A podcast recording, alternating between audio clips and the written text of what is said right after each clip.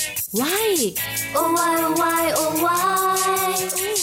Oh why, oh why, oh why? Tại sao ta?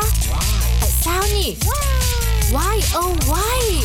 Chẳng ai thắc mắc. Oh why? Tại sao xe lửa cần chạy trên đường ray? Hi, chào mừng các bạn đã quay trở lại với chương trình Why Oh Why của Pladio. Các bạn thân mến, chắc hẳn là ai ai cũng biết rằng ô tô thì chạy trên đường, tàu thủy thì chạy trên nước, còn tàu hỏa thì chạy trên đường ray.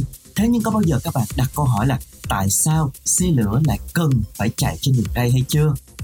Một ô tô tải nếu đổ trên mặt đường đá vụn, mười lăm người mới đẩy nó đi được. Nhưng nếu một toa xe lửa có cùng trọng lượng đổ trên đường ray thép, chỉ cần hai người là đã đủ để đẩy nó tiến lên. Vấn đề mấu chốt ở đây là sức cản lăn. Đại lượng này chênh nhau tới bảy phẩy năm lần ở hai loại xe.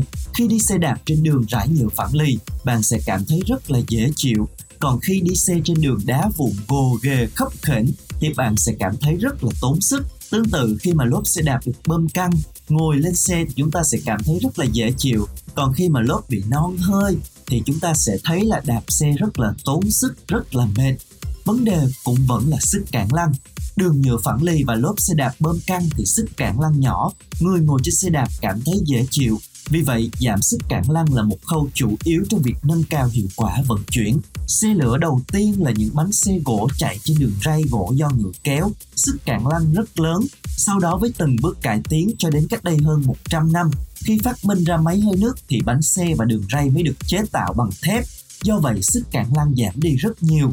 Mặt khác là do bản thân xe lửa rất nặng. Nếu xe lửa trực tiếp chạy trên đường đá hoặc đường xi măng thì mặt đường sẽ xảy ra hiện tượng lõm xuống dưới. Dùng ray thép và tà vẹt, trọng lực của xe lửa được dàn đều nên có thể tránh được tình trạng đó.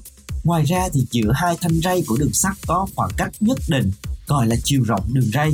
Nó phù hợp với khu vực của hai bánh xe cùng trục hai bên có gờ.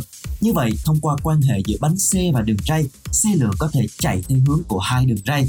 Cảm ơn các bạn đã lắng nghe chương trình ngày hôm nay của why oh why. Vẫn còn rất nhiều điều thú vị khác đang chờ các bạn khám phá. Hãy bấm theo dõi why oh why cũng như là Pladio nhé. Xin chào và hẹn gặp lại.